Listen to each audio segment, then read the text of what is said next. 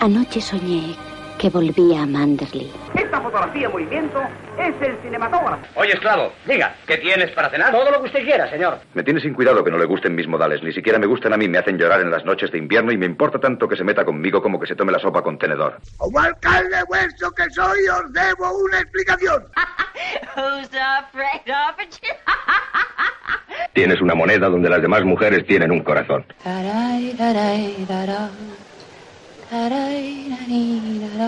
Fernando Galindo, un admirador, un amigo, un esclavo, un siervo. No diga más y juegue.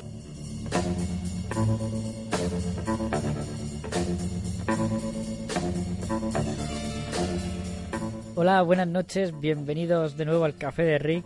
He vuelto, no sé si me echabais de menos, pero he vuelto. Menos mal que me han intentado envenenar en tantos podcasts que ya me he hecho inmune. Hoy hablamos de, de una obra maestra del cine británico, tanto por historia como por fotografía como por interpretación. Nos referimos a The Innocents, que aquí se llamó horriblemente Suspense. Y esta película la propuso Raúl. Buenas noches, Raúl. Buenas noches, Luis. Sí, efectivamente, esta película tiene implícito en el, en el nombre, ¿no? The Innocents, un, pues un elemento bastante mm, importante en lo que es la historia, ¿no? De la, la trama de la película. Y claro, cam- cambiarle ese título, pues a lo mejor no fue lo más fortuito que le pudo pasar, pero bueno, tampoco veo que sea, siendo una película del 61, no sé, se le perdona. Yo tampoco me afecta tanto el nombre así cambiado.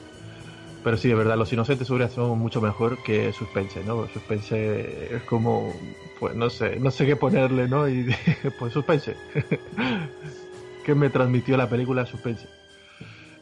Y como dices tú, pues yo la propuse porque mm, me parece una gran película eh, dentro del género de terror y ya no solo dentro del género de terror, dentro del cine británico. Yo creo que destaca bastante. Y, mm, y la fotografía, pues es probablemente el elemento que más me, me chifla de esta película. Es el motivo principal por el cual la propuse. Pues mm, sí, la verdad es que ya, ya hablaremos de la fotografía, pero es que es para quitarse sombrero. También tenemos por aquí a, a Miguel, buenas noches. Hola, buenas noches. Pues sí, a mí yo la verdad que la peli esta no la había visto, suspense, y la verdad que eh, está muy bien, ¿no? Una, buena película, pasé un buen rato. Y como tú dices, pues la fotografía es impresionante. Luego hay muchos planos que yo lo siento por sacar mi vena así, pero hay muchos planos que también lo hemos visto en, en High and Low, en la, de, en la del Infierno Lodi de Kurosawa. Así con el todo enfocado y tal, ¿no? El fondo y, Sí, ahora hablaremos de eso. y es el que, primer plano y todo eso. Es que el formato más- este, el cinemascope es que Claro. da lugar a ese, ese tipo de cosas, ¿no? Sí. Entonces ahora lo Sí. trataremos. Y me han recordado muchos planos a eso, ¿no? Pero la verdad que eh, la fotografía me, me, me ha molado muchísimo. Y por último, de momento, porque enseguida se nos unirá Luis, tenemos aquí a Pedro. Buenas Hola, noches. buenas noches. ¿Qué tal? Sí, aquí estamos de, de súbdito otra vez, desde jefe del cotarro. y la verdad es que, bueno, es un peliculón, ¿no? Lo que ha traído Raúl esta semana. Eh, y mira que a mí el género, se lo estaba comentando antes, que no me gusta, ¿no? Pero ante, ante estas pedazos de película con esa fotografía, con esas actuaciones, ¿no? Incluso de los niños, de, de Deborah Kerr, la verdad es que, vamos, no tengo palabras para describirlo, porque es que ves, estás viendo arte, ¿no? Eh, cuando ves esta película, o al menos mucho nivel. Pues nada, Miguel, ¿qué vamos a escuchar? Bueno, pues esta noche vamos a escuchar a, a Fran Lis, que yo creo que no os había pasado nunca por aquí, por el café. No, no sé, ya la verdad es que lleva mucho bagaje y ya no sé si repetimos o no, pero bueno, vamos a escuchar el concierto para piano y orquesta número uno de Fran Lis. Hoy no hay explicación, porque no sé, lo veo. me, me- me parece oportuno para esta película. No has sabido qué inventarte, ¿no? Para... No, no, porque le pega, le pega a la peli. Pues tú cuando no sepas qué decir, di, di suspense y con eso ya. ¿A quién, se, a quién se le ocurriría ponerle ese nombre a la película? En plan, Pues vamos a poner aquí, ¿qué ponemos? Suspense. ¿Te lo has visto? Sí, sí, sí, sí. sí. Sí, es buena, es buena, es blanco, es blanco y negro, es buena. Fue tu padre, ¿no, Mikey? El que puso. Padre, mi padre. Esa déjala que es buena, que es en blanco y negro. Bueno, es como ponerle a Benur una de romanos. Exactamente. Bueno, ¿qué vamos a escuchar? Que no me he enterado. Concierto para piano y orquesta número uno de Franz Liszt.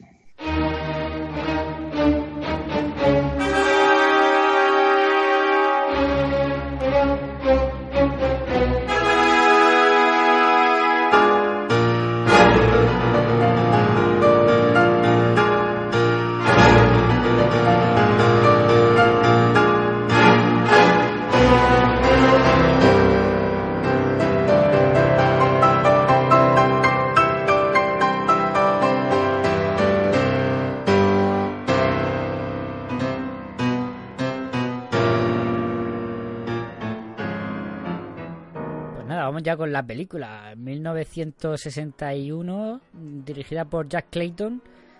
Eh, Jack Clayton hizo... Tiene aquí 10 créditos. Hizo 2, 3, 4, 5, 6, 7 películas. Pero es un director bastante importante en la historia del cine británico. Eh, dirigió Un lugar en la cumbre en el 59, que es, es, es curiosamente la iniciadora o la que se considera como iniciadora de este movimiento que fue el Free Cinema, el Free Cinema británico. Curiosamente luego se apartaría bastante para inmediatamente después dirigir esta película, ¿no? De, Los Inocentes, Suspense. Que de Free Cinema a lo mejor tienen poco, ¿no? Tiene poquito, sí. Una adaptación de, de una obra que Jack Clayton quería adaptar, adaptada por Truman Capote, entre otros. Hay tres guionistas, no tengo los nombres ahora, pero los miro ahora mismo. Y uno de ellos fue Truman Capote, una adaptación bastante libre por lo que yo he visto, o por lo que he estado viendo, pero adaptada a lo que es el formato cinematográfico, lógicamente. Sí, Henry James es el autor de la obra, de la obra original, del relato. Eh, y está adaptada por Truman Capote y William Archibald y con a- adiciones de un tal John Mortimer. ¿Me haces un resumen, Raúl? Estoy deseando oírlo. Sí, sí, claro. ¿Qué? Pues, pues nada, yo ya la semana pasada, bueno, en el anterior programa, ya decía que la historia de esto no me parecía pues muy compleja, ¿no? Eh, Realmente es todo muy, muy llano, ¿no? Muy lineal. Tenemos a una institutriz que viene a enseñar a dos niños en una casa de, campo. Eh, estamos en la época, en época victoriana. Y, nada, pues resulta que estos niños tienen un comportamiento extraño, ¿no? Se- parece que juegan con ella, pero mm, por momentos parecen pues, que, que, mm, que no, se, no se comportan como niños, ¿no? Por momentos parecen más adultos de lo que realmente son. Y esto sumado a, mm, pues a una serie de fenómenos, vamos a llamarlos paranormales, apariciones y reflejos, sonidos, visiones que tiene esta institutriz, eh, que la, bueno, el nombre era la, la señorita Giddings, no sé si me, me corregís ahora, Correcto. pues eh, en, el, en la casa ocurren este tipo de, apariciones, ¿no? De, a través de la ventana, en fin, sombras en, la torre de, de la mansión esta, que es una mansión enorme, por cierto, la casa donde viven los niños. Y poco a poco pues va descubriendo que lo que está pasando es que los niños están siendo influenciados por los espíritus de unos mm, criados que vivían anteriormente a ella, que vivían anteriormente ahí en la casa, que estuvieron justo antes de que ella venga y que murieron ahí en la propiedad. Que tenían una, un romance, una historia de amor, pero un poco retorcida, ¿no? También la manera en la que parece ser que influenciaban o, o se aprovechaban de los niños probablemente para sacar algún tipo de beneficio económico ¿no? de, del dueño de la casa. Eso no se llega a ver muy claro, pero, pero bueno. El caso es que ella, eh, la institutriz, poco a poco va descubriendo que lo que ocurre es eso, que los niños están, ella lo, lo dice como que están poseídos. No es exactamente lo que pasa, desde mi punto de vista como espectador y, y fan de lo paranormal, pero, pero sí que hay algo eh, relacionado, ¿no? no es exactamente una posesión, porque, no, es una, no, puede ser una película de fantasmas y de posesión a la vez, ¿no? O sea, eh, eh, pero aquí ocurre una cosa extraña. Y nada, pues ahora ya si me dejo el, me dejo el final para, para comentarlo entre todos o porque, no sé, tampoco tiene mucho sentido que cuente ahora, desvele todo la película. Sí, yo creo que esta película, eh, lo interesante de, de, esta historia es la sutileza con la que te muestra. O sea, es una película no tanto de terror como de una sensación incómoda de que algo está pasando, ¿no? Yo, más allá de que luego más adelante ves a, a los fantasmas, bueno, o a estas visiones que, que esta institutriz ve. Pero lo, lo deja. ¿Sí? No, no, sigue. No, que lo deja todo de una forma sutil que, que podría ser una cosa u otra. O que yo creo que se decanta más bien por, porque esta mujer está un poco chalada. O, mm. Porque además nos deja señales muy evidentes, ¿no? De su pasado, de que esta mujer, pues, era hija de un de un predicador. De un ¿no? predicador. Bueno, de, de, un. De un. Yo ahí no estoy de acuerdo contigo, ¿eh? De un pastor. Eh, la que está mal de la cabeza. Pues puede ser que no sea la persona más sana de, del mundo, pero. Eh, los zagales son. Vamos. Los, los chavales cabrones. no son gente normal tampoco, ¿eh? Así que. Sí, pero yo creo que. No normal y ya se imagina las cosas, sino que el chaval ese, ese es un Aquí pieza el, bueno. El chaval este, que ya hablamos de él, que es el del. ¿Cómo se llama la película esta? El pueblo, eh, el pueblo de los malditos. El pueblo de los malditos. Pues tiene una cara de cabrón, pero. Pero luego si te. de cabrón. tiene un papel, tiene un papel de, de cabrón. El de pero yo... Yo creo que Luis lo dice en el sentido, por ejemplo, cuando está ahí en el lago que ve a la, a la señora esta de negro que, que la, la, la, señorita Gross ya la toma por loca casi y el espectador dice, hostia, pues a lo mejor se lo está inventando, es verdad, a lo mejor solo lo ve ella y yo qué sé. Sí, yo creo que puede acabar pensando las dos cosas, pero yo creo que te deja claro que, que para mí por lo menos, yo tengo claro que es que esta tía está loca y que ella se monta en su cabeza, porque además le hablan de la historia de la relación que tenían, que era sucia, ¿no? También se la ve ella muy inocente, ¿no? Como al principio cuando se deja seducir, entre comillas, ¿no? Por, por el tío de estos de estos niños, porque la contrata. Eh, ¿Cómo habla? Hombre, pero yo no, yo no creo que esté loca.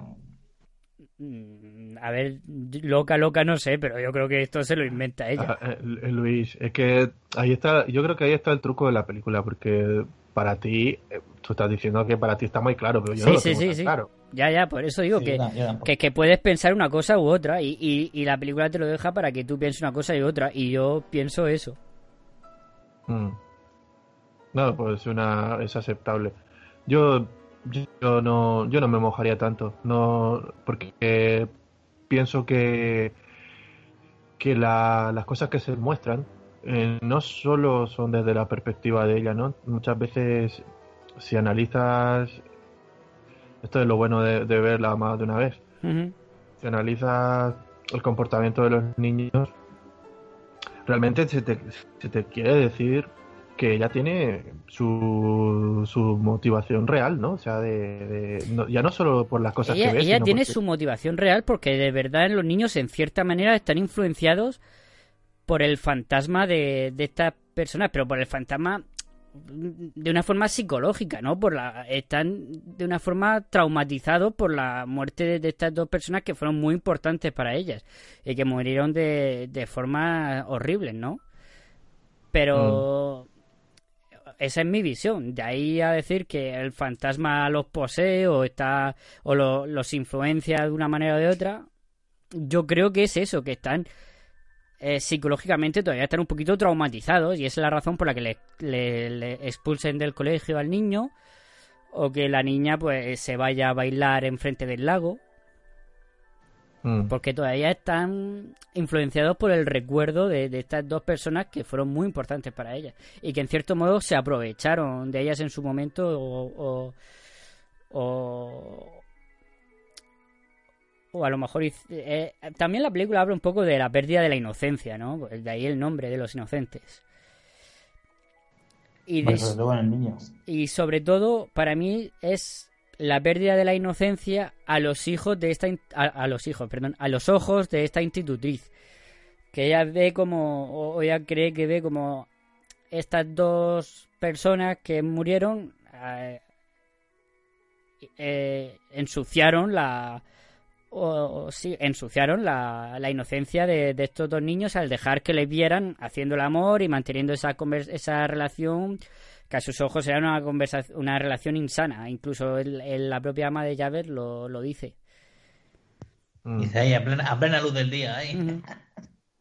Claro, y, y esto luego se, esto tiene sentido lo que dice Luis, porque luego se nota en algunas, en algunos momentos, ¿no? Por ejemplo, cuando, mm, cuando la señorita Giddens entra en la, en la habitación de mm, del niño, no recuerdo ahora cómo se llamaba el, el, el Miles. chaval.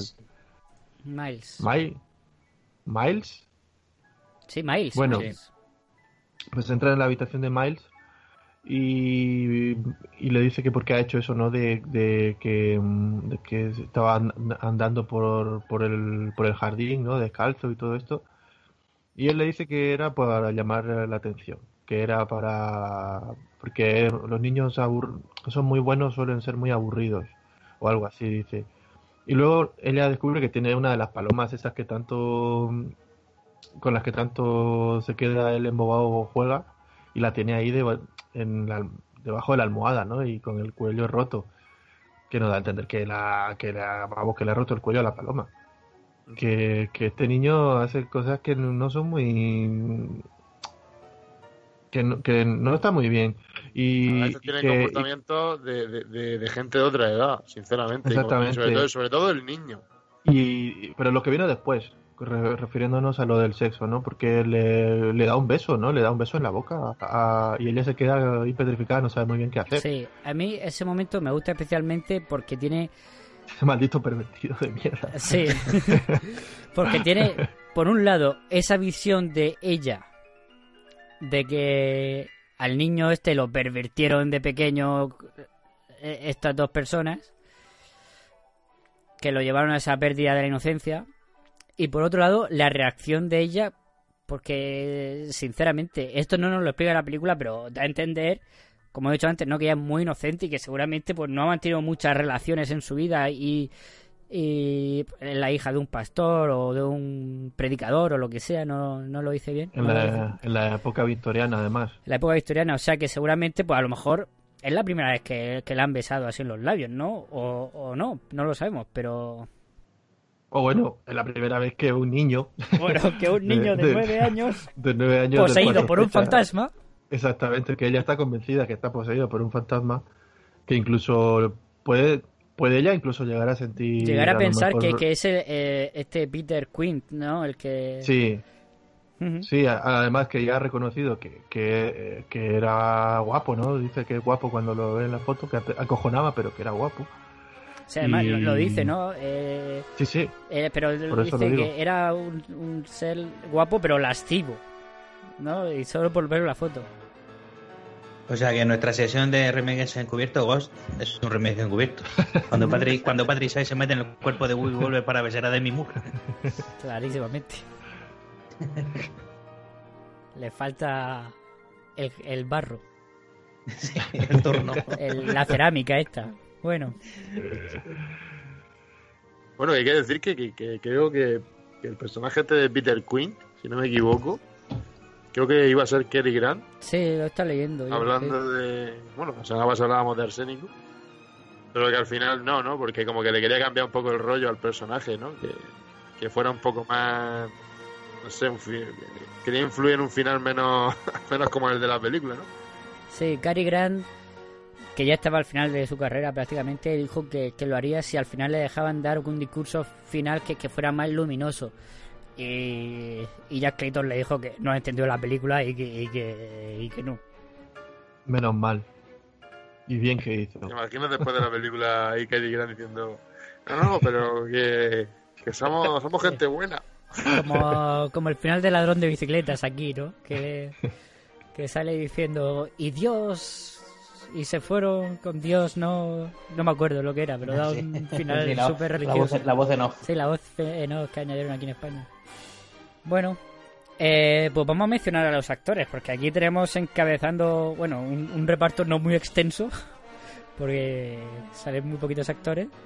Pero tenemos aquí una Deborah Kerr, que está impresionante. Deborah Kerr es una actriz de los pies a la cabeza impresionante y aquí hace una de, mejores, de sus mejores interpretaciones, ¿eh? O, Ay, yo creo. Quo vadis. Vadis. No, no, y Deborah Kerr, pues de las actrices británicas, de la... yo la recuerdo siempre por esta de mesas separadas, que a ver si la traemos algún día. No, eso no Para mí, Ah, para se mí siempre será Li- para mí siempre será Ligia de Quo vadis, la pelirroja.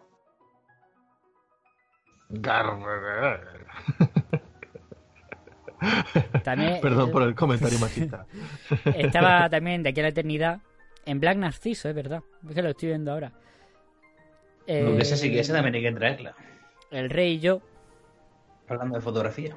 Mm. Pero yo eso, yo siempre la recuerdo por, por esta de... Bueno, por esta de, de los inocentes y por mesas separadas, que a ver si la traemos. Pero bueno, Deborah Kerr está, hace aquí un papelón, ¿no? Como a lo que nos tenían acostumbrados, ¿no? Esta mujer más inocente, un poco... Y de, ca- de cara angelical. Sí, efectivamente. Como Nicole Kidman. Más o menos. Más o menos. Pero esta sí, inocentona, tirando al puritanismo, pero sin, sin ser... Sí, sin ser demasiado obvio, ¿no? Mm. No sé, tío, es que una casa muy mal rollera, ¿eh? Ya, eso sí, eh, eso es verdad, no lo hemos dicho. Eso, la casa... eso hay que decirlo, ¿eh? No solo ya es esos Que- niños que están traumatizados y que a lo mejor ya tienen mucha imaginación, ¿no? Como se dice al principio de la película y que aparte es la hija de un pastor que no está acostumbrada a estas cosas. Pero la casa, la casa de esas casas, además tiene ese, ese, ese rollo casa embrujada, ¿no? De, que es muy del género, pero... Pero sinceramente, es de las casas que más mal rollo manda a mí viendo una película, Sí, de sí, verdad, sí. ¿eh? Tiene un rollo raro porque cuando, cuando tú llegas por primera vez ves el jardín, ves todo es precioso, por dentro precioso, pero conforme va pasando la película, cada vez da mal rollo, cada vez te van enseñando sí. las estatuas esas que son súper mal rolleras, no te enseñan cosas de distintas formas. Muchos recursos, por ejemplo, Sí, eh, los insectos. Habita- Eh, esa cucaracha, si no me equivoco, una araña también. Eh, se le van más cosas de cosas que dan grima. Las habitaciones cerradas, descubriendo estancias en la casa. Hombre, es una época en la que no existía la, la luz eléctrica, Dice, por lo menos en esa casa no. Enciende alguna vela, pues sí, alguna cosa normal. Es la típica casa para ir en con un candelabro por las escaleras. Así por la noche, es que si no te caes. Y además, y, Pero- y los Cierra bien la- sonidos, cierra, ¿no? cierra bien la, cierra bien la ventana, no sé, ¿qué? Sí, No, eso no- sí. Sí, esto es, es un poco eh, la casa de Rebeca de Winter, un poquito. Es lo que más Sí. antigua y más, y más, y más oscura. Más retorcida. Sí, un poquito más. Y, y menos quemada. Sí, pero a mí me gusta ese detalle, que al principio parece muy bonita, pero conforme va pasando la película, cada vez te la van enseñando de, de- de forma más, más retorcida y más mal rollera, como dice Pedro. Nah, Sí, pero además, La puesta en escena es espectacular. bonita. ¿eh? Yo pienso que nunca deja de ser bonita, lo que pasa es que, claro, No, no, sí, bonita, Eh, eh, que, que es una pedazo de eres- tú mansión, eres- pero... Porque tú eres fan de lo paranormal. Yo lo- Pero yo también va acompañando el cambio del personaje de, de, Mm, de de- Deborah Kerr, porque digamos Y de que va degenerando un poco ¿no? en, en su propia obsesión ¿no? por esta Sí. situación que ella cree que es paranormal y tal. Pero aparte también, por ejemplo, eh, Miss, Miss Gross, que es la, la ama de llaves, ¿no? Eh, que también como que le, como le va soltando información poco a poco, ¿no? Como que esto no quiero contártelo, pero luego te lo cuento porque como que dice que necesitas saberlo y tal. También te va enturbiando, ¿no? Se va enturbiando todo y, y acaba en ese... Cada vez que, un final bastante oscuro también, eh, también hay que decir. eh, Pero es que también se dosifica todo, ¿no? Porque no, o sea, el comportamiento de los niños tampoco es desde el principio lo que es al final. O sea, Ya, al principio Pero es. porque, bueno, yo también lo veo un señorita, toma flores, no sé qué, vamos a dar un paseo. Eh, Sí, pero eh, también todo un poco- risas y juegos, ¿no? si va por el lado, por ejemplo, que ve Luis, ¿no? De que son gente, niños, pues también es verdad que como les mete un poco más de presión ella, pues pueden reaccionar de una manera un poco más, no sé, extraña, ¿no? Pero, pero aún así yo pienso como tú, sí, los niños también van degenerando conforme avanza la película, pero a lo mejor si eres un Luis de la vida, ¿no? que solo ve que ella es la mala. eh, Y lo- Yo no digo que ella sea la mala, yo digo que Sí, ella se, se, se monta una Y película. que te, te gusta cuando le das a los niños, también lo has dicho, Luis. Tampoco Sí, no pasa nada. No pasa nada. Lo he dicho. Me refiero, Y, no, me refiero en el sentido de que tú no ves nada paranormal, digamos, en el mensaje de la película. Yo sí que lo veo un poco, ¿eh? No queda claro del todo. No, que que la película te, te, te da pie a que, a que lo veas de, de las dos formas. Sí, está claro. Cada uno lo puede ver como quiere. Yo, por ejemplo, en la escena de que. del cementerio. Que vemos a la niña dejando flores en la tumba de esta mujer. Esta ve una pos- ve que, que está influenciada por el fantasma de, de esta chica. Y yo lo que veo es una niña dejando flores en una tumba. Pasa un poco lo que hablamos con la película de de ¿cómo se llama? La, la de Hitchcock. Eh, El enemigo de las el enemigo rubias. de las rubias. Que, que co- como por ejemplo lo del fuego, que parece que le va que va a coger el atizador para darle, ¿no? Que en el fondo, en, en posteriores visionados, vemos que hace cosas normales. Pues yo aquí, en- que he visto esta película varias veces, veo que hacen cosas de niños, sí, que a lo mejor pues son un poco mal rolleros y, y que eso, que a lo mejor pues tienen están un poquito traumatizados o con el recuerdo Luis. de estos dos muertos. Sí, Luis, pero, pero subirte a la torre a coger palomas y, y, y torcerle el cuello y meterla debajo de tu almohada no es muy cosa de niños, también te lo digo. Que eso no es una imaginación suya, eso es algo que, No, hace. eso es algo que ha pasado, que le ha roto el cuello a una paloma. Pero es que sí, es cosa de niños, de niños que, que han pasado por un trauma, que están mal, pero sí, es cosa de no ser el primer niño que mata a un animal pequeño. Sí, Pues, bueno, ahora mismo no está nuestra compañera, pero bueno, sí, hay una compañera a la que podríamos a, a señalarle con el dedo por haber hecho algo así. Aunque bueno, ahí hay, hay un pequeñito fallo de récord, ¿no? Porque si antiguamente cuando una persona se suicidaba no la enterraban en, en el campo santo de la iglesia, ¿no? La enterraban aparte. Cierto. No sé, ella también dice que, que murió de tristeza, ¿no? Eh, no- O sea, quiero decir, ella después admite que se suicidó, pero no, no lo hicieron público. Dice que, que le- dice a, la, Claro, a Deborah Kerr que, que, que no, insul- que no ensucie la, la memoria, ¿no? Sí, sí, no, que, y que, y que se, y que se, man- se esté calladita, ¿no? Si eso no lo dice.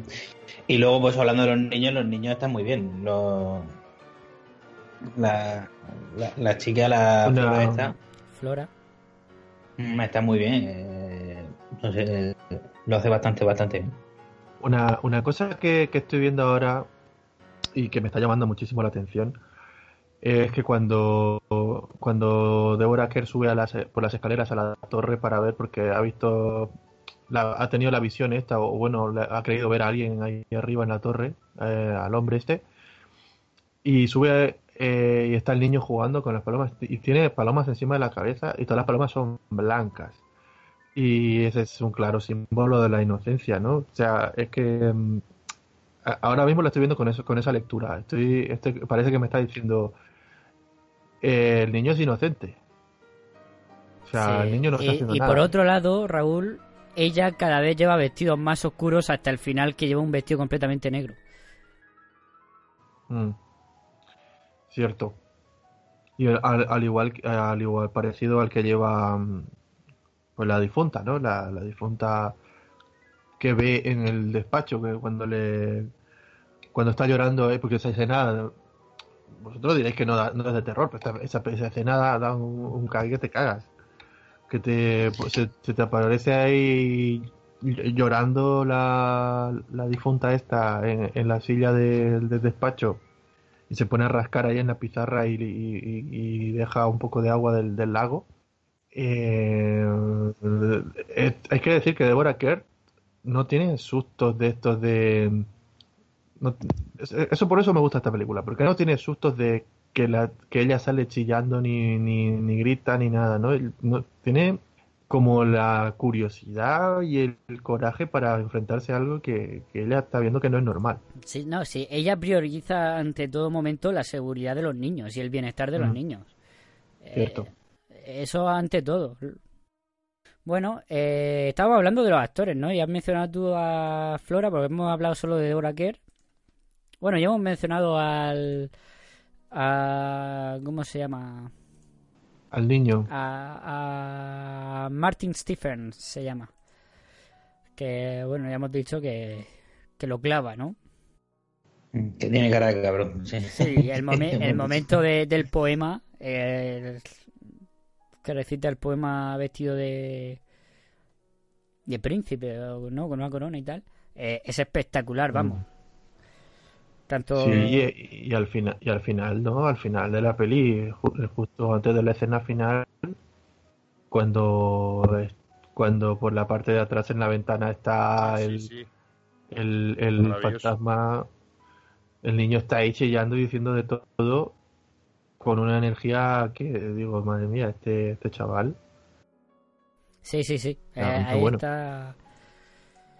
También espectacular, ¿no? Y tiene varias escenas. Y la niña también, como hemos dicho, cuando se pone ahí a tararear la canción esa, da para el rollete también.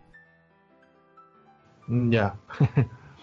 Y cuando, y cuando se y cuando se pone a gritar, cuando se le iba la señora Gross, A mí, de, me- a mí me sorprende de que, cuando, no, de cuando está bailando. que no llegara a ser un actor conocido de mayor, la verdad, sinceramente. Murió. No, no, no. No está muerto, no, está No. muerto. A lo mejor se cansó, también puede ser que se quemó de crío, porque hizo, creo que fueron, a mirarlo, por como el- 12 películas, ¿eh? como el 12 rey Joffrey. Entre el 54 y el 66 hizo 19 películas. Pues casi nada. O sea, Hizo un Harry, un. Harry Yolo, un Harry Smith. O ganó dinero para enterrarnos Pero y, pu- puede ser, ¿eh? y dijo, yo no hago más. Hizo un cierto sentido. Como el chico. O El, el rey Joffrey de Juego de Tronos. Mm. que se dejó eh, que es muy bueno pero se dejó la la actuación o sea el arte dramático por la interpretación por, por la presión no porque le decían que era muy malo lo hacía tan bien de malo que lo echaron Genial. pues sí. Y, no nada eh, que- y por último... No, iba a decir Sí, que ya... pues, No, que ya por último, para acabar con los actores, tenemos al ama de llaves, porque otro actor no hay. Hay... Bueno, sí, hay una asistenta por ahí hay una asistenta que sale por ahí. Ana. Sí, también se menciona un jardinero, que no se random, ve en muy la, que no se ve en toda la película. Bueno, y la, y la señora que sale de fondo a veces, vestida de negro. y, y el tío. Sí, Peter Quinn. hombre los fantasmas los Peter fantasmas son Quinn, que, que hace, hace un papelón, ¿eh? Solo conforme- como mira, da, un- da un mal rollo que te caga, ¿eh? A mí... Hombre, la carita esa que se te acerca detrás del cristal. Y cómo, cómo, cómo la iluminan, ¿no? Que le brillan los ojos. Incluso cuando se aleja, tiene se- lo último que desaparece es el brillo de los ojos. Es, es impresionante cómo está iluminada esa escena. Ya que estamos, podemos hablar de la fotografía, Raúl. Tenemos aquí a Freddy Francis, de director de fotografía, que mm, es uno de los grandes directores. Años más tarde de, haría la fotografía de una película que creo que te gusta bastante, El hombre elefante. sí sí sí hostia esa es otro película Y otra pedazo de fotografía, ¿no? Y otra fotografía de. En blanco es y negro, En blanco, así. en blanco y negro parece ser que es, es lo, es lo suyo, ¿no? Es un ladrón. Haría también El Cabo del Miedo, también más tarde, la de Scorsese. Sí, y la, y la, y la de esa de, de David Lynch, del tractor también. Que no sé cómo se llama. The Strike, The, The Strike Story. Que es de David Lynch, este, el, el hombre que viaja Mm. por todo Estados Unidos con el, con el tractor. Bueno, la de Dune, también. Uf, uf. Dune también. Es muy, es muy David Lynch, eh, lo cogió David Lynch. Seguramente vería. Bueno, bueno, bueno. Bueno, bueno, bueno, ha subido ya la escala de, de Raúl.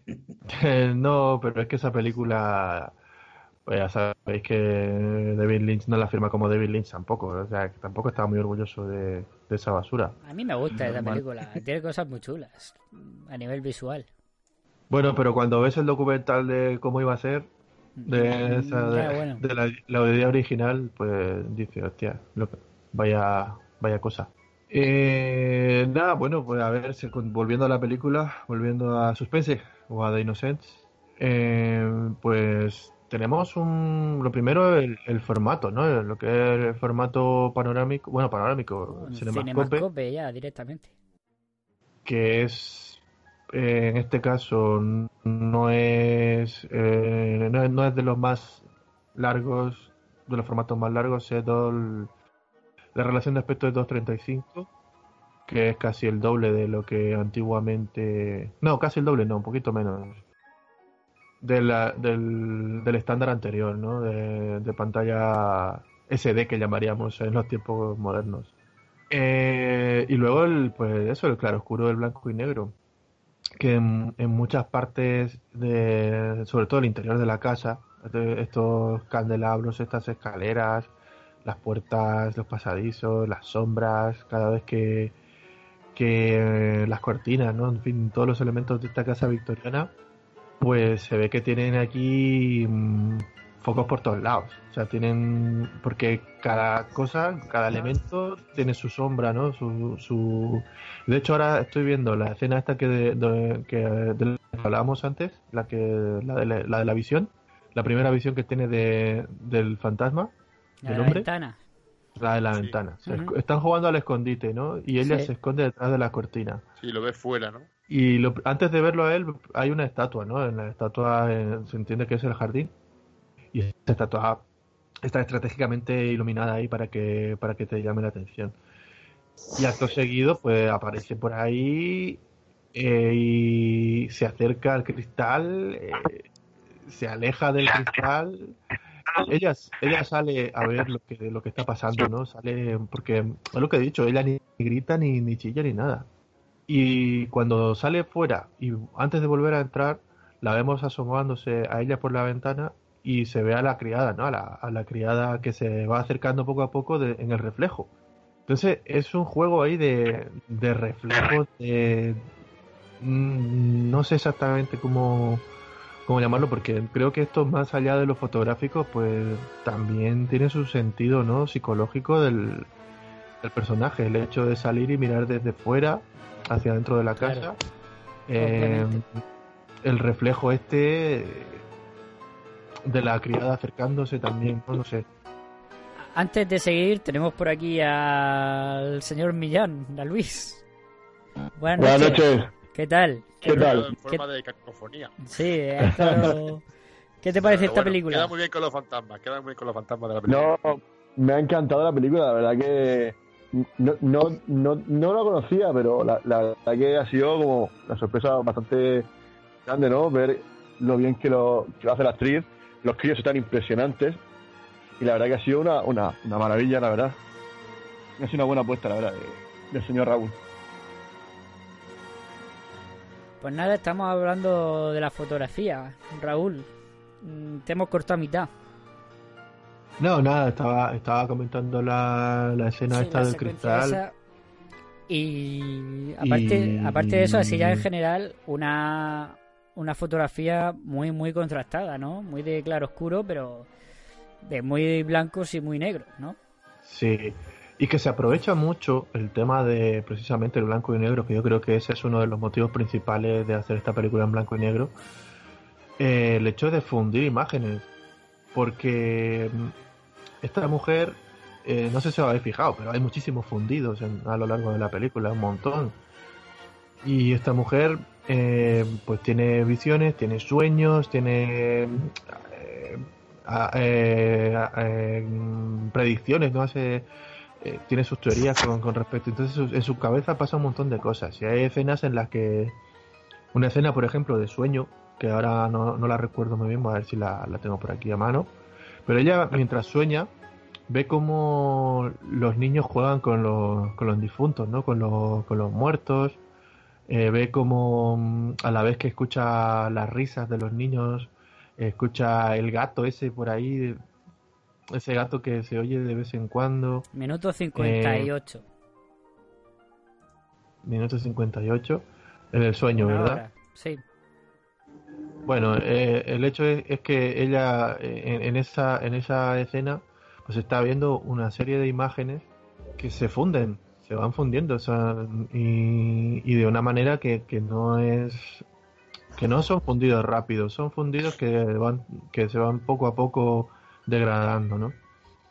Y yo creo que esa pienso que eso venía ya de guion, de, de intentar hacer eso desde antes de, de tenerlo como alguna de las prioridades de la película, porque es que se usa mucho y, y, además se, encajan los, cuadros, o sea, para que la, en la zona iluminada, eh, más iluminada, aparezca una parte negra, o sea, es decir, una parte con, con imagen oscura, pues lo tenés que lo tienes que distribuir, ¿no? De manera premeditada. Es decir, no puedes fundir dos imágenes porque sí, porque a lo mejor te coinciden el ventanal blanco con la vela, ¿no? Y no, y no se ve. Tienes que hacerlo de manera estratégica para que el fundido encaje, los dos cuadros se, se fusionen bien. Y creo que eso se, se consigue aquí, se logra bastante. No sé si me seguís con el Sí, yo tema. estoy viendo este- la escena y sí, Sí. sí que es verdad. Se, se funden muchas escenas, incluso a veces tres diferentes. La de ella, luego y dos más, en la transición entre una y otra. Y la verdad es que es que es maravilloso cómo se usa ese, ese recurso en esta película. Porque eh, la, mayoría de veces está totalmente justificado, ¿no? O son cosas paranormales o, o- entra ya en, el terreno de los sueños, casi, ¿no? Claro, porque hay cosas que no, no llegan a pasar en la, en la realidad. O sea, es decir, hay cosas que, que ella ve en, el en los sueños, o en ese sueño en concreto. Los niños, los niños dicen cosas, eh, aparecen diciendo cosas de una manera que, que no lo han dicho en la realidad. Eh, y, y las sospechas y que se le ve a ella cómo se despierta, cómo se, como que no puede dormir, ¿no? Se la ve rezando, ¿no? Al final acaba rezando esa noche Sí. antes de, de fundir a, a la, a la mañana. E- esa parte es un punto de inflexión en la historia, ¿no? Porque pasa del día anterior de querer irse a buscar a su tío a Londres a pedir ayuda Sí. al día siguiente ver a la, al fantasma de esta mujer y decidir que no va. Que obviamente yo creo que, que si lo ves por mi lado e- es ella la que la que decide ver al fantasma, ¿no? Es ella la que decide, la que se, ¿Se sugestiona? se sugestiona para no ir. Tú, tú estás porque eh, no te hemos preguntado, Luis. ¿Tú crees que es más que ella está un poco chalada o es- más que, que de verdad este, hay una influencia fantasmal en la casa? Mm, yo creo que son ambas cosas, ¿no? Yo creo que al final, yo creo que hay algo. De hecho, el, crío eh, al final se muere. No sé, o sea, es, pasa cosas muy raras. O sea, yo no sé, yo lo veo todo. Yo- Me ha gustado, me ha gustado, sí, sí. A ver, es que no sé, yo lo veo todo como muy. Muy raro, luego se dicen así de. Acaban, acaban de desmontar toda la teoría, toda la teoría de Luis. Sí. Es que no, Es no que sé, va- Luis, Luis lo tiene muy claro. Luis eh, apuesta porque ella está loca y todo lo que ocurre en la película Llámame es escéptico. un... yo tengo mi, yo tengo mis dudas con puede eso. ser escéptico en la vida real, pero en el cine todo es posible. O sea, el cine es magia, al Sí, sí, cabo. sí, o sea. no, sí, eso está claro, pero yo lo veo de, de otra forma. Luis ha, ha hecho su, su interpretación de la película y se la ha creído y, y ya está. Me no he tiene más. autoconvencido. Sí. Eh, ahora él es el que está sugestionado y está loco. Dentro de poco va a empezar a ver gente en la torre. Podemos hablar ya que estamos de ese final, ¿no? Que ya que lo hemos mencionado, porque es cierto que. Pues eso, como ha dicho Luis, el niño muere al final, ¿no? Y es un final. Muy raro. Como te has dicho, Raúl, venimos de, de esa discusión que tienen en el. Parece un invernadero, ¿no? Donde está el niño que le suelta el. que le grita con, con, con ese fantasma detrás, ¿no? De- Sí. in- como influenciándole. Y pasamos a, esa, a ese campo con las estatuas en círculo. Que, Es que que- que ella es una le- especie como le- de, de exorcismo, ¿no? Según sus ojos, ¿no? Sí, que, sí, que ella le presiona. ella le presiona para que admitirlo que, que hay un fantasma y que le está influenciando y que está y que lo admita. Ver, lo Eh, vea. sí que es verdad, sí que es verdad, eh, Luis, que de pronto ella mm, se saca de la manga que si dices el nombre del, del, del fantasma o, o- o del demonio que, que te posee, ya automáticamente mm, se expulsa. Y, y eso se lo saca ella y tampoco da ninguna explicación, simplemente Bueno, dice, no, pero no, que es hija de un pastor, sabrá ella cómo exorcizar. No, pero por ejemplo, en esa escena, en esa escena vemos claramente como ella ve claramente a este fantasma y el niño se pone a dar vueltas diciendo ¿Dónde está? ¿Dónde está? Eso, eso pasa, no, eso no me lo he inventado, eso no ¿Y es. qué pasa? Que le das vueltas y se muere. No, se muere de miedo. Yo no estoy de acuerdo. no estoy de Va a morirse de miedo, muchacho. Yo creo que yo Después, claro. después, de andar, después de andar solo por esa casa, uno no se puede se, morir de se miedo. muere de puro terror. y del trauma que tenía con el, con el fantasma este, con el, con el muerto. Yo lo, lo veo claro. Pero vamos, yo, repito, soy yo. Que aquí, como he dicho, Clayton deja las dos visiones para que tú puedas verlas de una forma o de otra.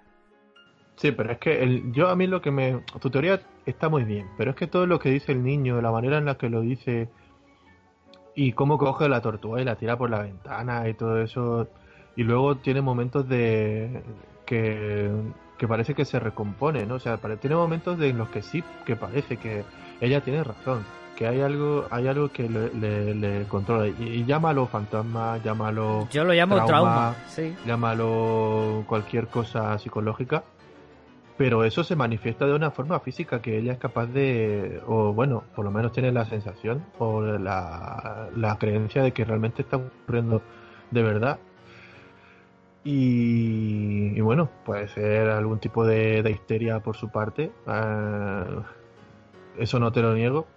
Pero que, pero que los niños también pasan por esos ciclos de, de, de inestabilidad psicológica. Sí, emocional Eh, también, sí. Es que emocional. está claro. Sí, sí, sí. Eso es, eso es innegable. no le quita. no de le eso va la película. Mm. ya, pero... Entonces, ¿quién es el inocente? ¿Todos? La ama de llaves. Los inocentes serán los La niños hasta que... la Sí, bueno, cri- lava de llave. La criada, ¿no? Que no sale apenas. A, a- Amenábar. No, el, el, el jardinero, que era... Es el más culpable de todos por copiar. se copió de aquí y se copió de, de- del sexto sentido. Ay. Bueno, Bueno, Y yo pero creo cuando- dos cosas es crear algo nuevo. ¿qué? ¿Perdona? Sí, ¿verdad? Ah, bueno. en broma. Sí, sí. Yo estoy de broma con el plagio. ¿eh? No considero siquiera que se haya copiado de, del sexto sentido. Pienso que es un recurso Habrá que- influido en algo, igual que esto. Claro. Esto sí que ha influido. No puedo decir que no el tío, que no lo ha visto, porque no se lo cree nadie. Sí. Pero vamos. Si Luis, si Luis tiene una foto de estilo. si Luis tiene una foto ahí marcada de Ben Affleck, Raúl tiene una de Amenábar.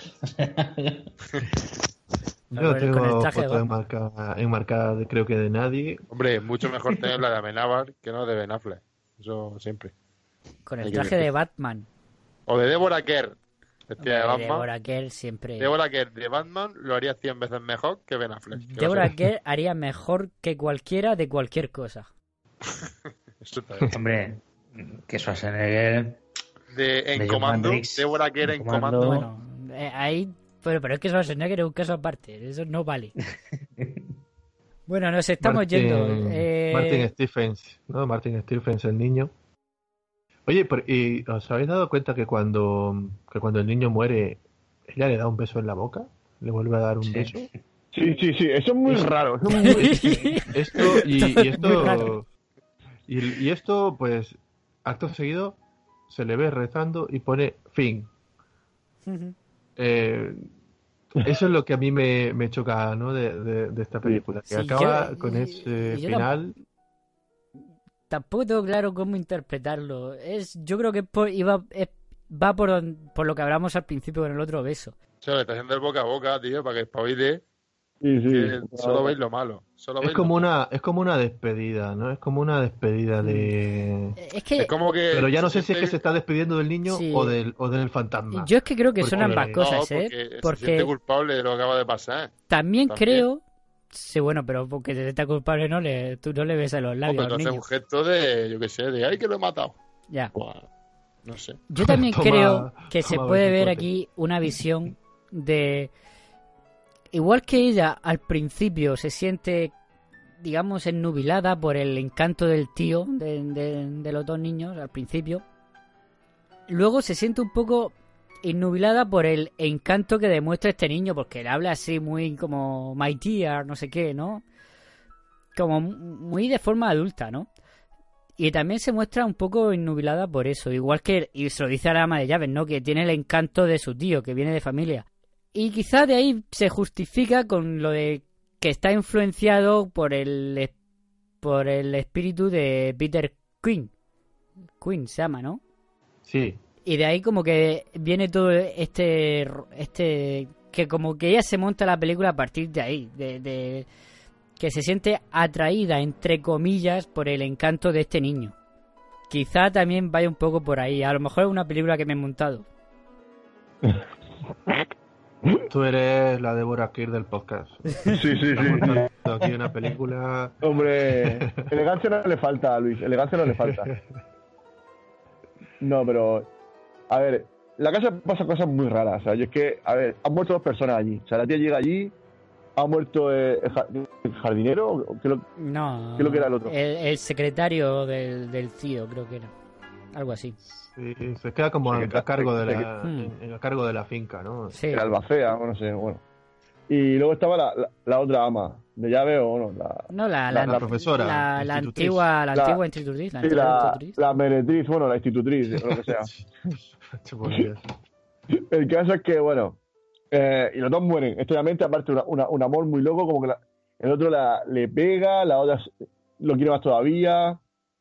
No sé, es que lo es que la pelea es muy, muy rara. Y luego, el tío no quiere portar por la casa de- por, por ninguna de las maneras. No sé, para mí está todo el mundo loco. O sea, yo mi conclusión es que están todos locos.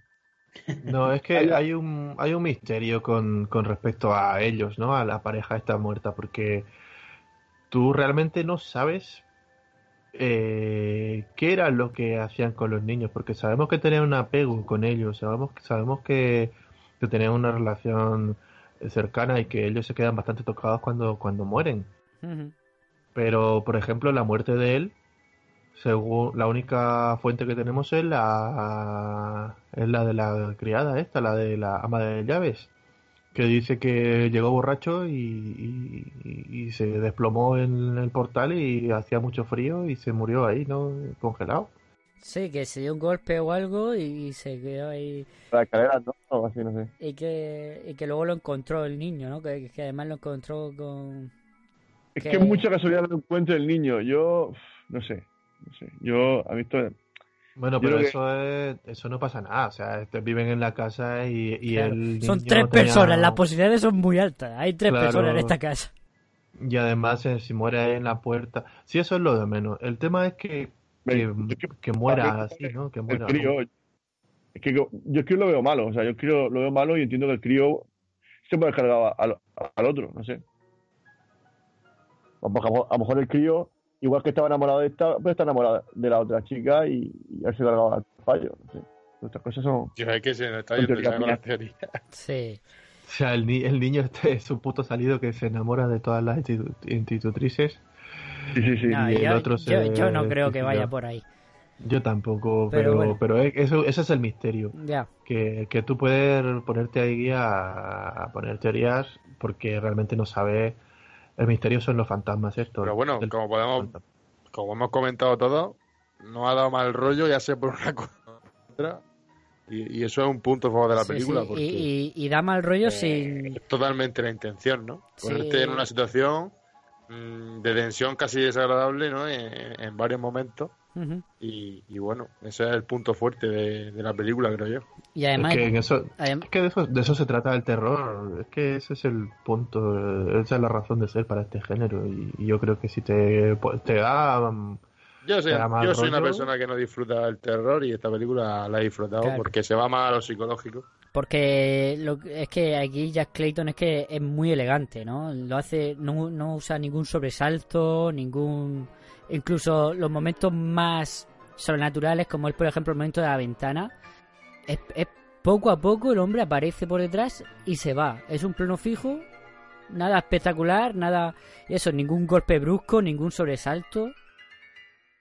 Que va, esto es muy lento. Es, es todo, es muy elegante Jack Clayton.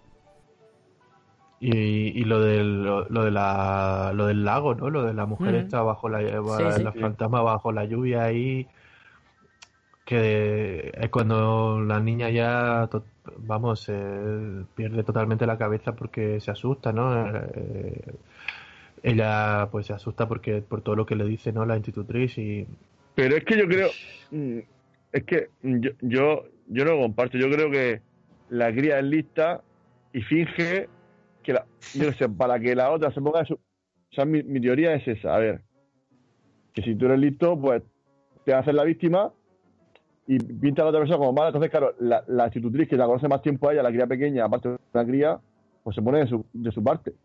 Porque sabe que. La cría sabe que eh, la, la, ama de llave es- le, sigue el rollo a la, a institutriz. La única forma de, de que no, de que ya no ha- haga y, que y lo deje en paz es que es, es pintarla como mala.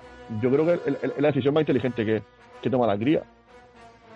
Sí, La eh, cría- eso, es, eso, es, eso es, digamos, lo, lo, lo que se quiere enseñar.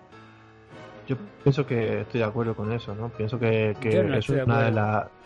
Bueno, yo ya sé que tú no, Luis, porque Ya. tú tienes tu teoría muy clara, pero yo pienso que viéndolo de la otra manera, viendo de- dándole la razón a, a la paranoia de esta institutriz, pues, pues que puede ser ese, ¿no? Si te posicionas del lado de ella. Pues Claro, son- son las dos versiones. O, o una de dos. La niña ve al fantasma y miente. O la otra, eh, la institutriz la presiona y, y acaba y- reviviendo ese trauma a la niña. Mm. Sí, son las, las dos son factibles, Mm. las dos son muy posibles y, y- y yo realmente es lo que te he dicho, yo al, al final de la película pues no sé muy bien qué pensar todavía y, y no, no, no, no soy capaz de mojarme por decir esta, esta es la, esta es la, la- esto realmente fue lo que pasó, ¿no? Porque hay ahí eh, cabos sin atar que, que no tienen una explicación así, por lo menos muy clara directamente, muy directa. O sea, son, te basas en información que tienes de la película y atas tú tus, tus cabos, pero en ningún momento te, te enseña esa información. ¿no? No, Ya sí, es- es lo bonito eso es lo bueno de esta película. Ya. Pero después, después, después de esa escena cortan y aparecen ya en la casa y sale la, la ama de llaves, ¿no? Que está, está la cría así en la cama, tal, como todavía llorando, no sé qué. Y, se, y le dice, a la- y le dice a, la- a ella, "Te- no le he escuchado decir estas palabras en mi vida, ¿no? Como, no sé, parece como que la cría estaba como poseída, como diciendo pa- palabras muy fuertes. Eso, eso, eso, eso ¿cómo lo, lo explicáis? Toma, Luis, dale, A dale. ver, yo, yo creo que aún viendo esta película por el lado natural, aquí posesiones no hay. Aquí hay una influencia espiritual, ¿no? Si lo quieres ver de esa manera. Sí, bueno, influencia, llámalo, llámalo como quieras. Pero A ver, vamos, Luis, yo eh, creo que en el siglo XXI ya nadie piensa eso, pero yo creo que, que dentro del contexto de la película estamos eh, ahí en el siglo XIX con una mujer que ya em, repetimos que era hija de un, de un hombre, vamos, de un pastor, eh, de, un, de un hombre de- de la religioso, no, no, no religioso, pero no no, especifica- solo religioso, sino sí, lo dicen de Angli- de la iglesia anglita- anglicana, creo que son, muy No, popular en, no Inglaterra. lo, lo, lo que dice es que eh, de pequeñas vea, eh, esta- su padre estaba muy ocupado preparando los sermones. No especifica. En la, vers- en la versión de- eh, en español sí dicen algo de, anglicano, pero, pero eh, bueno, me he quedado con las ganas de ver la versión original. Pero bueno, en la versión de español sí que, sí que especifica. tiene todo el sentido. Estamos, esto es, es Inglaterra, ¿no? Pero bueno, da igual. No, y que, que dadas esas circunstancias y encima en una casa apartada que si algo aprendimos del resplandor y, y esto también y esto también se sabe mucho no en, en la parapsico- parapsicología bueno no me quiero enrollar con eso pero pero que la- las paranoias o sea tú estás más, mucho más propenso a, a paranoias cuando cuando te aíslas cuando estás aislado Ah, sí, del mundo eso está claro. entonces El aislamiento, sí. Fa- Te- favorece el enloquecimiento. Y, y- y se da muchas veces lo que se entiende como histeria colectiva, ¿no? Que es el, un fenómeno paranormal que, que implica que todos los que están en, en, esa, en ese grupo eh, perciben, o sea, lo ven, lo sienten, lo, lo huelen lo, o lo escuchan, ¿no? En este caso, pues la excepción sería la, el ama de llaves. Pero el ama de llaves también es tan reticente para hablar del tema porque parece que está escondiendo algo. Que parece que oculta algo, ¿no? Que sabe más de lo que, de lo que realmente dice. Entonces, Sí, yo creo que al principio da esa que niega, sensación, que ella pero niega esa paranoia. sí, es que al principio da esa sensación de que oculta algo. Yo creo que lo que ocultaba era la, pues eso, la, la relación insana que ya que para la época tenían estos dos y luego el suicidio y tal. Pero bueno, si aquí no está claro que cada uno tiene su teoría y son todas válidas. Yo creo que podemos ir con las escenas favoritas, ¿no? Vale. ¿Qué- ¿O queréis seguir más con las teorías? No, Venga. no, si ya más teorías no, no creo que sea conveniente, pero Ya, por eso. bueno, no sé, no sé si algún otro dato más o alguna cosa así que se nos escape, pero vamos, creo que en general hemos cubierto casi Sí. todo. Habéis hablado de- del tío, de escena al principio. ¿De qué hemos hablado, perdona? Del tío. El- bueno, lo hemos tío. mencionado. Del dueño de la propiedad, del, Mm. del tío de los, de los niños. Los ¿Por niños, qué? sí. No sé, ¿verdad? porque no sé, yo lo veo un tío, lo veo un tío muy raro. Está claro que todos los elementos de la película para, para Luis Millán son raros. Un un Me, imagino a Luis viendo la vez diciendo, ¿esto qué es? ¿Pero esto qué es? ¿Eso No, por es un tío que quiere que, que lo dejen tranquilo. Es un millonetti que, que a los niños le importa un Un pimiento. Y, Me gusta y más menos. sus fiestas, sus, sus ligoteos, sus Claro. viajecitos. Que lo dice claramente, ¿no? Dice, me gusta divertirme, tengo todavía toda la vida por delante y, y sinceramente los niños me dan un poco Eh, igual. eso tampoco, le, le quedaban tres telediarios, también te digo. Nada, ya, pero a ver, quiero decir que no era, no tenía 60 años, ni mucho menos. O sea, que en el esa hombre... época se moría antes también. Sí, ya, bueno, pero sí. el hombre... De hecho, la, con la dinero- de llaves ya era veterana. Sí, sí. Ya iba ahí, estaba cercana al límite. Sí, estamos ya bordeando, sí. La muerte ya llamaba a su puerta. Entonces, entonces no, pero con los padres, ¿qué, qué es lo que pasó con los padres de, de- de- de los, de los niños? No, eso Porque, sí vamos, que no se mencionan. O sea, pero ¿por Yo qué? no, lo, no lo recuerdo. si No, se no, eso no se llega a mencionar. Eh, son huérfanos, eh, están a cargo de su tío. No lo sé, no se sabe. Eso sí que no se llega a mencionar. Bueno, O sea, no sabemos, o sea, no tenemos ni idea si el, el tío es por parte de, de la madre o del padre, o sea, no, se menciona. mm, no. Bueno, bueno, ya está, no, no, más en polémica. Venga, vamos con las escenas. Miguel, tírale tú, que lleva un rato callado. Ah, estaba aquí escuchando la, la teoría. Enrique de Vicente al lado de vuestro es un aficionado. Yo que soy muy conspiranoico. Pues nada, yo lo siento por ser el primero y el que elige cena. El primero elige cena, pero bueno, yo decir, cuando Deborah Kerr sube eh, con el candelabro por esas escaleras, ¿no? Eh, es espectacular. Cuando va, eh, ya no solo como sube y tal, sino mm, cómo gira, ¿no? Cómo gira y, y la luz cómo va abriéndose paso otra- por su cara, ¿no? Como queda en sombra, lo iluminada, es, que, pf, es impresionante.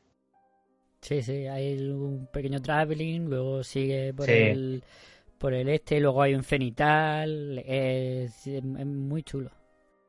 Mm. Sí, esto, de, tra- de los travelings hemos hablado poco, pero también hay, hay unos cuantos. Y el primero, así que yo recuerdo bastante, es el, el principio de la película, cuando, cuando la lama de llaves le enseñan la casa. Y ella y entramos con la cámara detrás de, de Kerr y vamos viendo lo que ella ve, ¿no? Y, la, y viendo también un poco cómo se abre toda la, la sala cuando dice, sí que es grande la casa, ¿no? Y de un plano que dura pues un buen rato, o sea, te aguanta ahí varios, o sea, más de medio minuto seguro, o más. Bueno, no quiero interrumpir. No, no, no, si para eso estamos, para hablar de la película, Raúl. no, pero como estamos con las escenas ya finales, pues eh, la ha dicho Miguel, porque continúe otro. Mm, venga, pues ¿quién se atreve? Eh, bueno, yo me quedo con la escena final. A mí, por lo que sugiere, ¿no? Cómo te deja de... Como la escena, como el beso ese, que, no sé, a mí me, me dejó muy, muy roto. Te digo que de pronto es que está muerto, la otra dice, bueno, voy a dar un beso en la boca, no sé.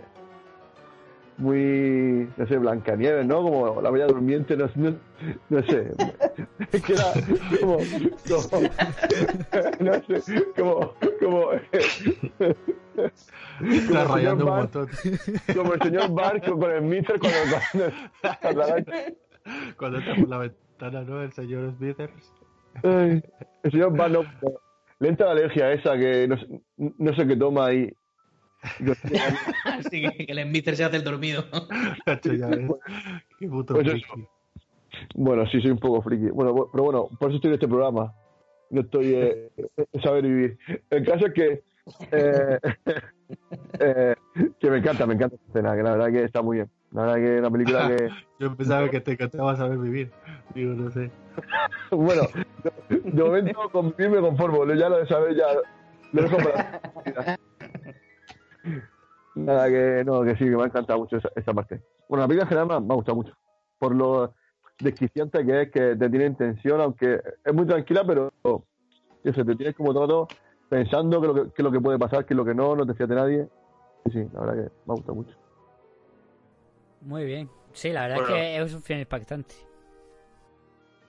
Yo por mi parte me quedo con como cuando estás jugando con los chavales al, al escondite Ah, y, sí. el- y es la primera vez que ve al espíritu este, al, al Peter. y se esconde detrás de la cortina y como ha dicho Raúl antes que está así la, eh, la estatua iluminada y, y se ve como la, for- la- incluso si te fijas la sombra que tiene delante de la estatua es como una forma de una persona y aparece ahí Peter hacia adelante súper Claro. tenebroso y se, y se pega a la ventana mientras ella lo mira ¿no? con un súper asustada y, y luego sale fuera Ah, y no hay nadie evidentemente ¿no? y Mm. pero hay un momento en el que estando fuera viene la criada eh, la ama de llaves, perdón y, y se ve su reflejo también en, en el cristal ¿no? y me gusta ese juego ¿no? de que mm, juegue con eso un poco ahí, ahí el director y esa escena me parece bastante eh, uno de los momentos potentes de la película Totalmente de acuerdo. Sí. Igualmente. Genial. Y a- a- es que, a- como hemos dicho, a nivel de fotografía y todo, es, es impactante. Es una maravilla ya. Me toca. Y yo voy con la escena del lago. Cuando mm, va Deborah Kerr al... a buscar a la niña y la encuentra ahí bailando. Casi al final, ¿no? En el último tercio. Y la encuentra bailando y, y ve a la... a la mujer muerta en el lago, ¿no? Con el vestido negro. Y cómo aparece ella, ¿no? Eh, Deborah Kerr, me refiero, de entre los árboles con ese vestido negro intensísimo, ¿no? Con esa, como hemos dicho, la fotografía tan contrastada que el vestido negro destaca por encima de todo, ¿no? Que es como muy parecido a, al, al- a cómo va ella vestida, ¿no? A cómo va la, La chica muerta. Que por, porque iba de luto, ¿no? En su momento nos lo cuentan. Que me parece, eh, a nivel de, de impacto de imagen, me parece espectacular, ¿no? Como el contraste del, de- del vestido con el resto, que, que es muy clarito. Y eso, y cómo la ve bailando, y le pregunta, y le insiste, y le insiste, y le insiste, hasta que la niña eh, eh, se pone a llorar, ¿no? Llega el ama de llaves, se la lleva porque se pone histérica la niña, ¿no? Y la lluvia y todo, me parece un momento mm, increíble. También el vestido oscuro puede hacer referencia. Uno, ella sin quererlo es la influencia negativa, ¿no? Que, que despierta ese trauma. Y dos, eh, la niña es, es a ella la que ve, ¿no? Es ella la que le trae el recuerdo de la de la chica esta, que nunca recuerdo el nombre. Que van vestidas muy parecido. Según mi teoría. No, no, no, sí, tu teoría Tu teoría es la. A ver, Es la- que- a ver, la- que la- en, teoría, en- en teoría funciona todo el comunismo, pero bueno, todo el mundo sabe que hay teoría más válida y teoría menos válida. No, no, o sea, aquí cada uno lo ve como quiera. Eh, pero luego, es que eso, cómo, cómo la presiona y el plano que se ve a ellas dos de, eh, eh, de escorzo mirando a las a las chicas, ¿no? Encima del lago, me parece impresionante toda esta escena. Bueno, Raúl, tu turno. Pues me toca. Yo voy a. mm, Estoy de acuerdo prácticamente con todo lo que habéis dicho. Los momentos que habéis citado son magistrales. Las escaleras, ¿no? el lago, eh, la ventana de cristal, todo esto. Eh, mm, esto está genial. Eh, pero yo voy a decir, para no repetir, y porque pienso que puedo sacar de varios sitios más, mi escena favorita probablemente sea el momento que os he comentado, este de, del sueño, ¿no? De, de cuando ella empieza a atar cabos y, se, y su paranoia o su o la toda la información que tiene se cruza en sus sueños. Ella está soñando y ve cosas y un momento destacado, ¿no? De fotografía que, que es como en la mesita está la, la muñeca esta que, que la caja de muñecas que gira con la musiquita que suele tararear la niña y, y en, lugar de llega un momento en el que se funde con, con la niña bailando con la con la muerta no la niña con la antigua institutriz bailando las dos juntas.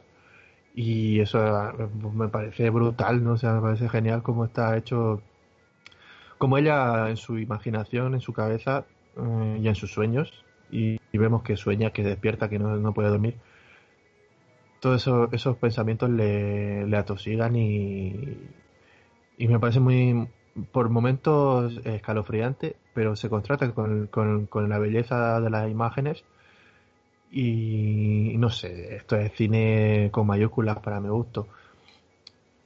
Y hay otro momento así destacado que al margen de este de esta escena del sueño sería la de la que he comentado antes, la del cuando la cuando la muerta, bueno, la fantasma aparece en el despacho y está ahí sentada eh, al lado de de la nueva institutriz y en la pizarra está, bueno, hay una pizarrita, ¿no? En la que hay unos números escritos ahí, o no sé si los escribe Sí. ella. Porque es que también hay un hay un juego de sonidos muy buen, muy bueno, ¿no? En, en toda la película. Y mira que está mezclada en mono, o sea, una película con un, con un sonido para la época supongo que, que estaba bien, pero quiero decir que con los tiempos que corren pues ya se ha quedado como obsoleto. Pero aún así tiene un juego, una, una, una mezcla, ¿no? Un diseño de sonido muy interesante, porque la niña también cuando, cuando hace chirrear la tiza, ¿no? En la pizarra, por momentos se confunde con llantos, ¿no? Se confunde Sí. con, con, con un llanto de, o con Totalmente. un gato, no, no sé. Y eso se ve muy bien en la escena de, la, de cuando aparece la muerta llorando. Que, por cierto, me parece muy terrorífica esa escena, pero, pero bueno, es, es- es- es lo de siempre, el contraste con, con la fotografía bonita que, que te le resta pues ese terror, ¿no? El efecto terrorífico se quita y, y porque no hay susto, no hay, no hay ese, no hay el fenómeno del- del susto, sino que es todo muy sutil. Y te deja un mal cuerpo, pero a la vez dices, Dios, qué, qué momento más bueno. Sí, eh, yo estoy viendo ahora también otro momento, yo por, por, por- No voy a decir qué es lo que me voy a percar, pero... eh, que, eh, no, es que lo pensé en su momento. El momento del fuego, que están los dos sentados en el fuego, eh, Deborah Kerr y el niño. Es un momento tan sencillo, un plano contra plano de ellos dos, prácticamente ni hablando, ¿no? Simplemente mirándose y mirando el fuego. Que me parece tan potente y que cuenta tanto con nada. No, es que lo, lo está viendo ahora y, y en su momento también me lo ha parecido. Que tiene muchas escenas esta película que se pueden quedar, que pueden ser las favoritas, ¿no? Ya aunque, como tú has dicho, Raúl, aunque solo sea a nivel de fotografía, es que todo momento es destacable. Pero bueno, pues hasta aquí los habrá inocentes. que verla, habrá que verla más veces para ver quién es más inocente y más culpable. Yo creo que los inocentes somos nosotros. Buen resumen, buen resumen. Pues nada, un alegato final, Raúl, ¿tú que le has traído o no? No, que va, yo creo que se nos, se nos va a ir el tiempo, no, no, no quiero explayar más de la cuenta. Eh, todo lo que hemos dicho es válido y, y con respecto a las teorías estas que han salido, pues bueno, yo pienso que lo más sano y más correcto es verse esta película de aquí algún tiempo otra vez porque merece la pena y ya está, disfrutarla pues, pues, todas las veces que hagan falta. Yo por lo menos prete- pretendo hacerlo, que yo soy muy de revisionar lo que me gusta.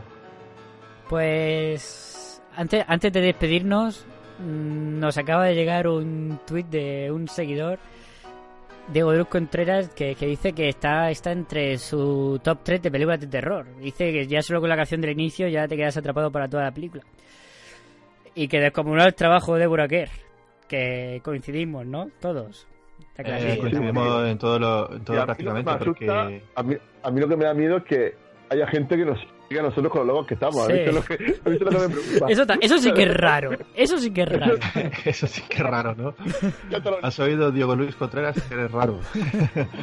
Nada, eh, en broma, es un, un saludo que siempre estás pendiente de, la, de las redes, ¿no? Y, y es verdad, en este caso estoy de acuerdo con, con Diego con el tema de la música porque No lo esa hemos mencionado pero sí. Esa cancioncilla tiene mucho, mucho, mucho que se, es verdad que, que se no lo hemos, no lo hemos, no hemos profundizado en, en la canción, pero sí que es verdad que, que la canción está presente a través de la caja de muñecas, del tarareo este de la Sí. niña, de, y bueno, en el lago también, ¿no? Se incluso Mm. se escucha Sí, como una segunda el- el- el voz que está la sí.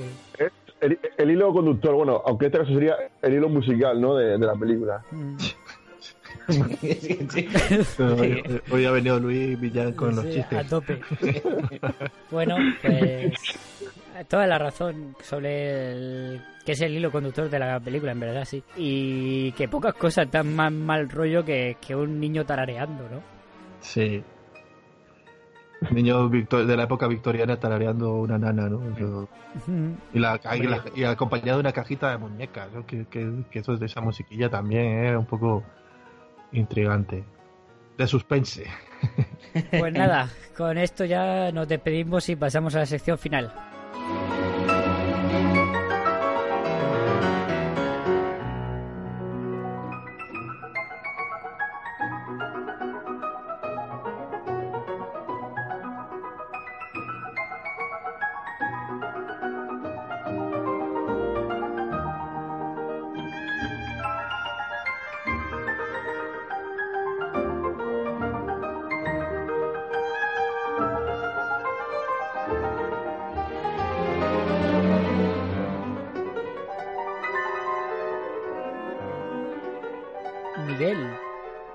propones tú esta vez. Hoy propongo yo. Bueno, pues traigo tres películas protagonizadas por un... Traigo tres películas protagoniz- protagonizadas por un machote. Eh, las tres son americanas. La primera es de 1956. Digamos que es una película, un cine así épico y tal. La segunda que traigo es de 1958. Digamos que es una especie de western, ¿no? Eh, Digamos un western. Y la tercera es también de 1958, que es cine negro. Cine negro policíaco. Yo esa última, porque además es, la tenemos pendiente. Yo voto por cine. Son, negro. fa- son facilitas. Sí, Son está bastante clara cuáles son. Sobre todo que la Yo también. negro. Sí, negro también. ¿Cuál era la primera que has dicho, Miguel? Perdona. La épica. de- La épica, tío, épica. Y esa era del 56. Sí. Mira, pues yo voy a votar por esa. Ahí por, porque haya controversia. No, si ya está votado los otros tres cine negros, ¿verdad? Ah, chicos? sí, habéis votado todos, hijos de perra. Ah, pues Yo entonces me- me como los mocos. Perico, tú has votado, ¿no? cambia. Sí. A, a mí me apetecía ver la épica también, pero bueno. Eh, toma no tu nada. controversia, Raúl. Digo Miguel, yo, ya había ahí va. votado todo el mundo. Sorpréndenos. ¿Cuál- ¿Cuál Bueno, será? me No me, apetecía no me lo verle- puedes Raúl, una vez se gana, otra vez se aprende. Me apetecía ver la épica, que además que ahora viene en tiempo propicio. Pero bueno, eh, el machote es Charlton Heston y en esta película es más machote porque lleva bigote. Eh, Seth de Mal, de Orson Welles. Ah, amigo. Cacho, qué ganas. Dios, me encanta, me encanta. No la he visto y, jolín, sí, sí. Me parece un plan perfecto. un peliculón y, y, bueno, ya sabemos todos Orson Welles. Aquí iba un poco pasado de kilos, pero bueno, ya eh, está un poco más mayorcete y pues más gordito y tal. Y nada, Charlton Heston, Orson Welles, Janet Leigh, la queridísima mirada por Luis. Sí, le iba a decir. Casi, la, casi, casi tanto como Ben Affleck, Marlene Dietrich. la favorita de este podcast. Por todos. No, no, Ah, vale. No, un peliculote. Una de las grandes obras. su, Luis y su, su mandato nazis. Su ¿no? De- tiranía. de- su tiranía de... Quiere que todos apoyemos la, la teoría de que, de que está loca. Yo propongo a- a- amotinarnos más veces, ¿no? Está claro. No, oye, por mí encantado. Si además editáis el podcast ya, vamos, porque la última vez, no, no, hasta, que, hasta que llegue lo del rodaje, no se subió. Bueno, yo no, yo no, yo lo hubiera hecho, pero lo que pasa es que no, no lo grabé yo, lo grabó otra persona y a mí no me hubiera importado. Maldito Miguel, tenés que haberlo montado.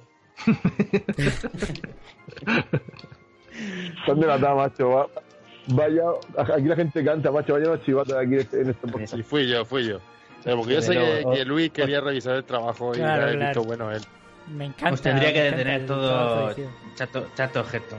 Bueno, pues Chato Heston, un agente de policía que en ese famoso plano que ya veremos durante esta semana, pues está, está cruzando la frontera, pues explota una bomba, ¿no? Entonces, con la con la con la ayuda de, de Orson Welles, eh, pues empieza la investigación, ¿no? Que bueno, Welles es el jefe de policía de, de allí, de la zona. Y, y nada, pues una lucha ahí entre dos hombres y tal, y, y al final pues eh, uno tiene pruebas contra el otro, se, se arma ahí un poco de lío, y bueno, pues a ver qué pasa. Mm. Pues nada, una, Nada, Muchas al- ganas, muchas ganas. una al final maravilla del cine negro. Al final vagan por el durante 40 años. al final Chato Heston pues sube al Sinaí Le crece barba blanca. y nada, y, y nada, y, eh, y el director de efectos especiales se para las aguas. Yo, yo la verdad que me apetecía ver, me, me apetecía no ver- es que la- me la puse el otro día. La de Qué cabrón.